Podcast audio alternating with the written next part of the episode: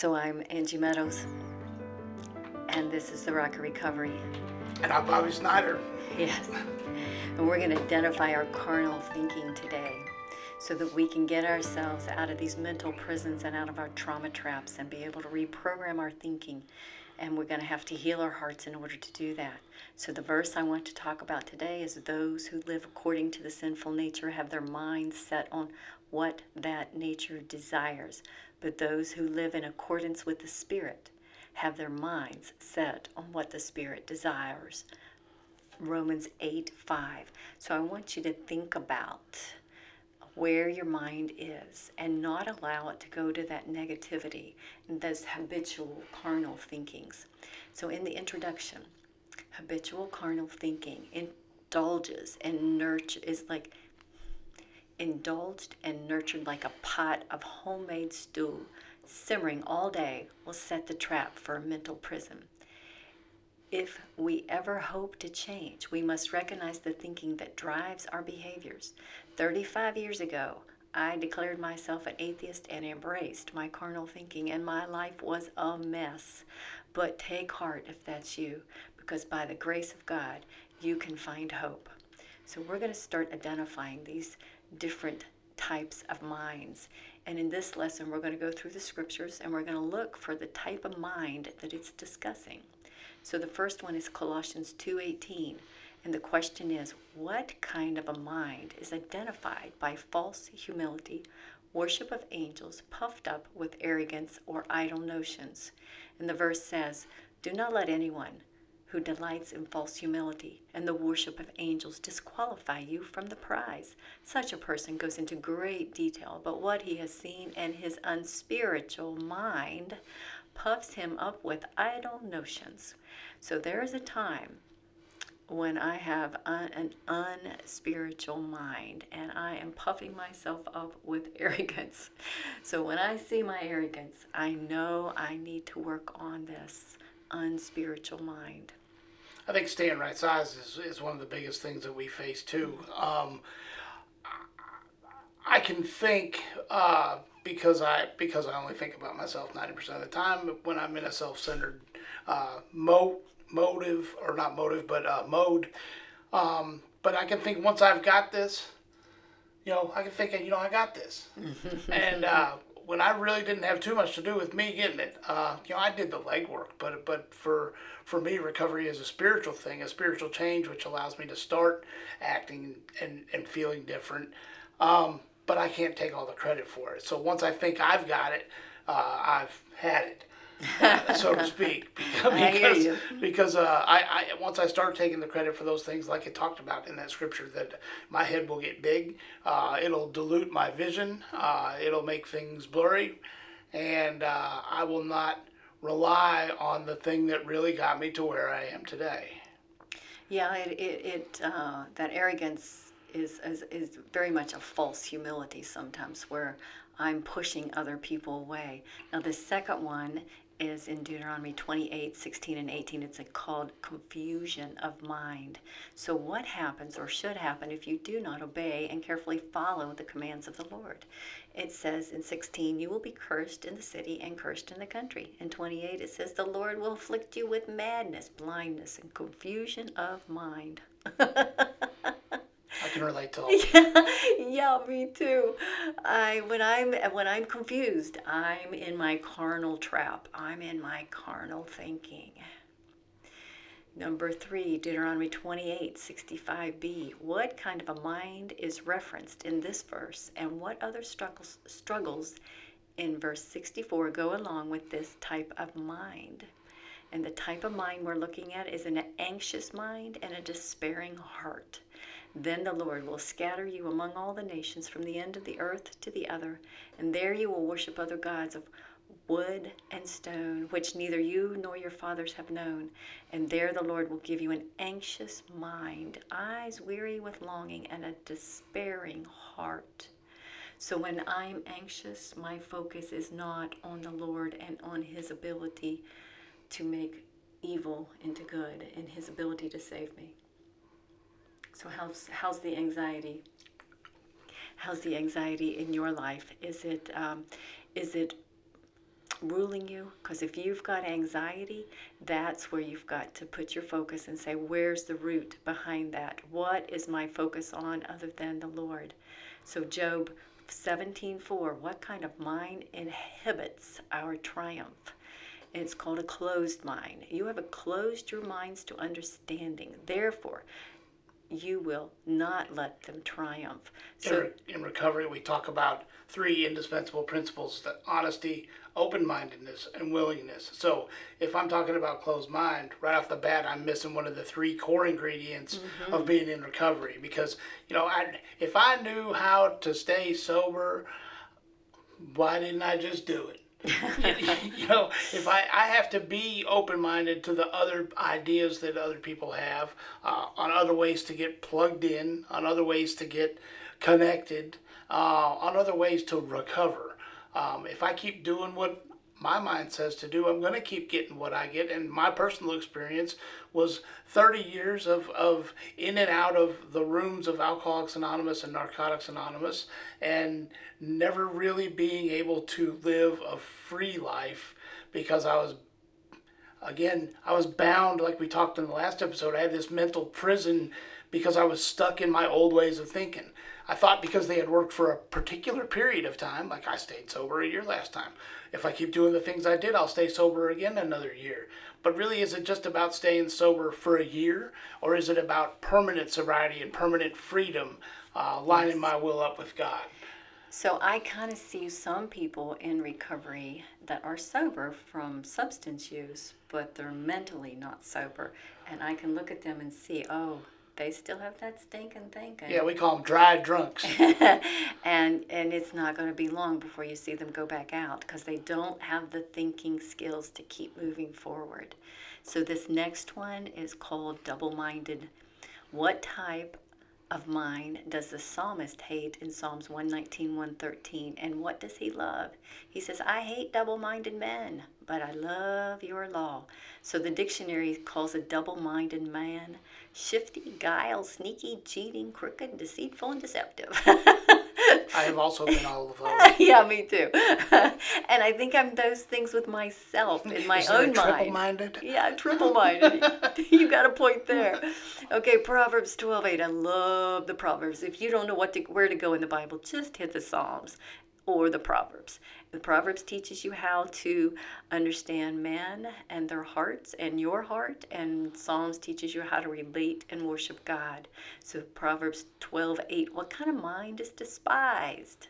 A man is praised according to his wisdom, but men with warped minds are despised. So I want to work on my warped stinking thinking. Want to work on getting my thinking lined up with the Word of God and not lined up with what uh, my flesh desires or what happened to me in the past or what somebody else said about me.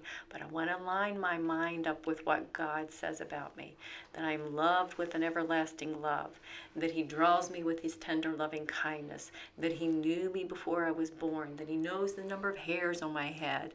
Uh, that his thoughts of, of me are more than the thoughts of the sand of the sea. Can you imagine? And so, if I think that I'm in his way, if I think that uh, he doesn't have time for me, that the Lord doesn't want me, what I'm doing is identifying with uh, people in my life that have hurt me and wounded me. And that's a warped type of thinking, just not to receive that love and that affection from the Lord. There's a darkness there that puts me in that mental prison that lands me into this carnal thinking. So, Proverbs 23:33 says, "What effect does linger long with wine or alcohol cause your mind to do?" And it says, "Your eyes will see strange sights, and your mind imagine confusing things." That's the story of my 30s. you know, I didn't have any excuse. I didn't have any alcohol. I had the uh, enabling behaviors where I was dealing with people with substance use disorder and, and desperately loving them and wanting them to change. And, and it gave me those strange sights and that confusion of mind. And I would imagine things that were happening that were not happening. I, that was usually chemically induced for me. what I had to learn to do was stay in the present moment and enjoy this moment. And if it's not happening right now, not to conjure it up in my mind that, oh no, what about this and what about that and what if this happens and what if that happens. But I had to stay in the present and enjoy the moment.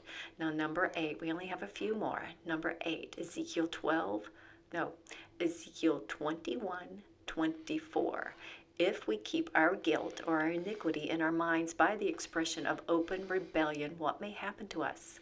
It says, Therefore, this is what the sovereign Lord says Because you people have brought to mind your guilt by your open rebellion, revealing your sins in all that you do, because you have done this, you will be taken captive.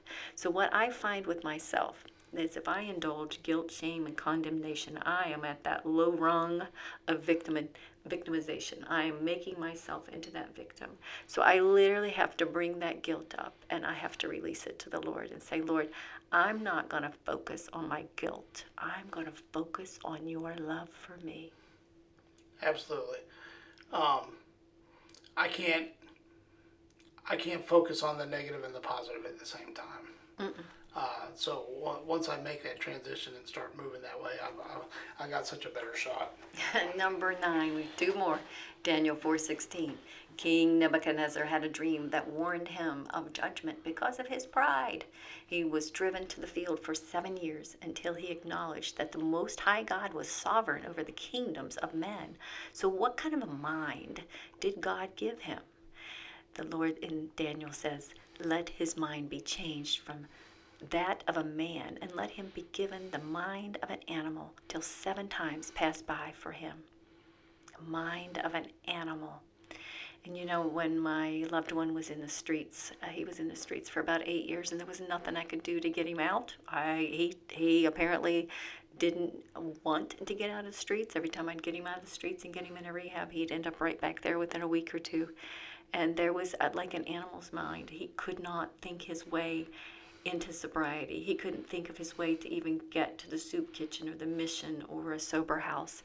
He was literally blocked with darkness. I can relate. I got myself down to a very primal level. Um, and that's where I started realizing that it was amazing that how comfortable I could get even at such low places. Uh, like it didn't bother me that I did not have an address, mm-hmm. uh, if, as long as I had a place to go. Mm-hmm. Uh, being homeless was not an issue. Uh, I, I, was, and I used to think that I was some kind of high bottom drunk that I still had my faculties and all that stuff together. But man, I've really hit the bottom of the barrel out there. I lived on the streets of Cincinnati for months. Hmm. I, I, did not have a home. I, I slept under a bridge. I actually told Rocky one time. he said, "Come on back to Huntington. I just got a new house. It's newly remodeled. You can move in. You know, it's really it's really nice." And I told them, I said, why would I want to come back to Huntington and live in a, in a sixty thousand dollar house when I can sleep under this ten million dollar bridge? Mm-hmm.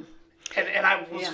half serious because yeah. of the freedom that was involved by me not having any responsibility and I no was, accountability. I thought that was fantastic, and yeah. I really was just dying a slow death. Yeah. Um, and thank God that there was an intervention. Yes. So we're going to work through the last one here, and then the next lesson, we're going to talk about identifying uh, recovery from this carnal thinking and how to have the mind and the heart of Christ. So, number 10, James 1 6 through 8. What kind of a mind makes a man unstable? But when he asks, he must believe and not doubt, because he who doubts is like a wave of the sea, blown and tossed by the wind. That man should not think he will receive anything from the Lord. He is a double minded man, unstable in all his ways. And Bobby, there are times where I have really felt unstable and I have wrestled my husband says I'm a great wrestler. but I have wrestled my thinking left, right, left, right, left, right, you know, black, white, black, white, you know, where to just, and sometimes I was uh, condemning myself over religious things that I had been taught, trying to. Uh, think that if I was better or I performed more, that God would love me more and that I had to earn it. And, and I had to get out of that thinking too. It was the opposite of what you were you're saying. I mean, it was me just trying to just, you know, work harder, try better, do more. And it just, the Lord wasn't letting me stay there and be happy.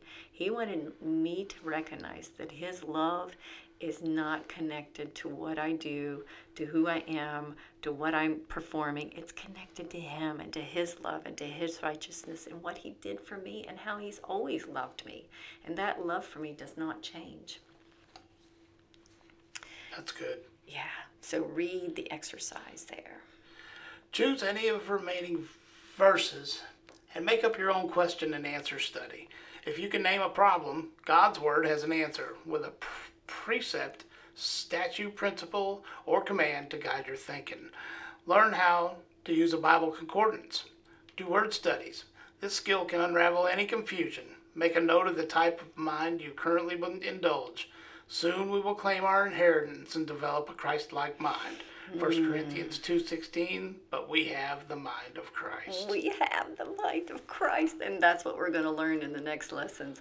So here I'm going to read to you uh, a few more of the different types of minds that you can find in the Bible. The closed mind in Isaiah 44:18, a deluded mind in Jeremiah 14:14 14 and 23:26, a divisive mind with evil thoughts in Ezekiel 38:10, a troubled mind that's unable to sleep in Daniel 2 1, a terrified mind in Daniel 4 5, a disturbed mind in Daniel 7:15 an earthly concerned mind in Matthew 16 23, and out of your mind in Acts 12 15, a poisoned, a poisoned evil mind in Acts 14 2, a fleshly carnal mind in Romans 8, a fleshly sinful mind in Romans 7, a naive ma- mind that's easily deceived in Romans 16 18, a dull, veil, blinded mind in 2 Corinthians 3 14, a blinded mind by the God of this age in 2 Corinthians 4 4, a deceived mind led astray in 2 Corinthians 11 3, a minding earthly things brings shame in Philippians 3 19, a corrupted mind robbed of the truth in 1 Timothy 6 5, a depraved mind opposed to the truth in 2 Timothy 3 8, and unbelievers have corrupted minds and consciences in Titus 1 15. So then let's talk about how in the world we're going to be able to develop a God, a Christ like mind. And the way that I was able to do this was to just study the word mind, M I N D, and recognize when I was dropping into a fleshly carnal mind and when I was developing the mind of Christ. So in the next lessons, we're going to be developing that mind of Christ. So read the application, Bobby. Our own thoughts bind us in mental prisons. I do not have the luxury of thinking my own thoughts. They are anxious, fearful, bitter, self absorbed, etc.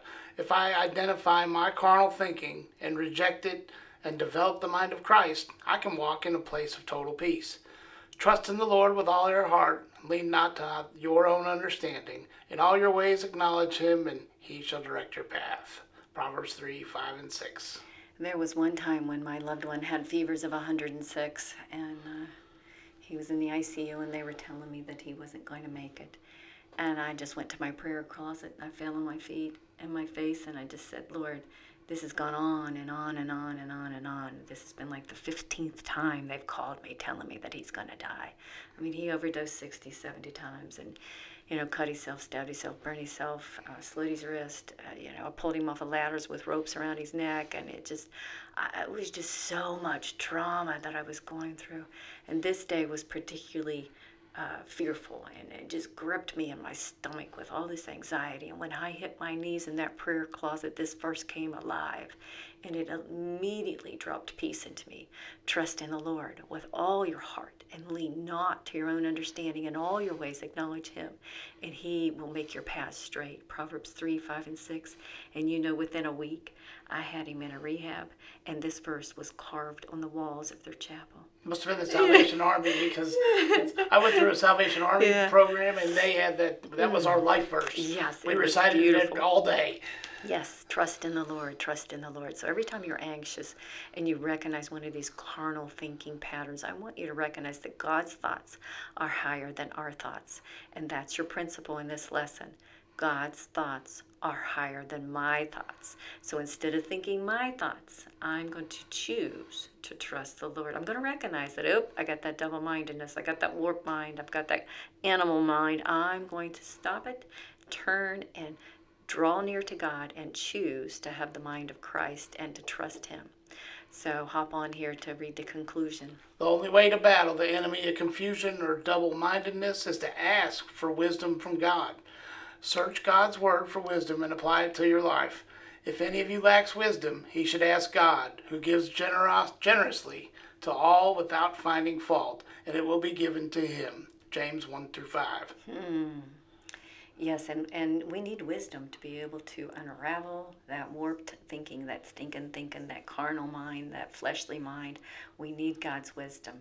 So let me uh, wrap it up here with our verse. As for me, I will behold your face in righteousness. I shall be satisfied when I awake with your likeness. Psalm 17, 15. And there are many times when I was in this carnal thinking and in this confusion and double mindedness that I would be on my knees by my bed saying, Lord, don't let me be satisfied. Don't let me be satisfied until I wake up looking like you. So, Lord Jesus, deliver us from this double minded confusion. Help us to seek and to search your word for wisdom, like searching for a hidden treasure. Help me to find the words of life and eat them. Nourish me to become a mighty in spirit. And the verses I took to write this prayer was James 1 6 through 8, Proverbs 2 verse 4, Jeremiah 15, 16, and Zechariah 4, 6. So just take the scriptures and turn them into prayers and speak to yourself with the words of God. Because when we speak to ourselves when carnal thinking, it lands us into a dark place really fast. And I don't have the luxury to think my own thoughts.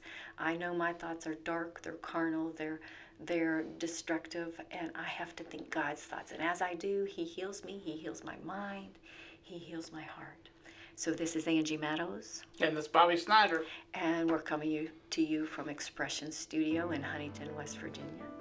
Um, and we hope that you join us again and that you enjoyed this program. If you'd like to listen to it again on my podcast, my podcast is Rock a Recovery. It's on Podbean, Spotify, iTunes, Pandora, and we'll get this posted soon. So we'll see you later. All right, bye bye. Bye bye.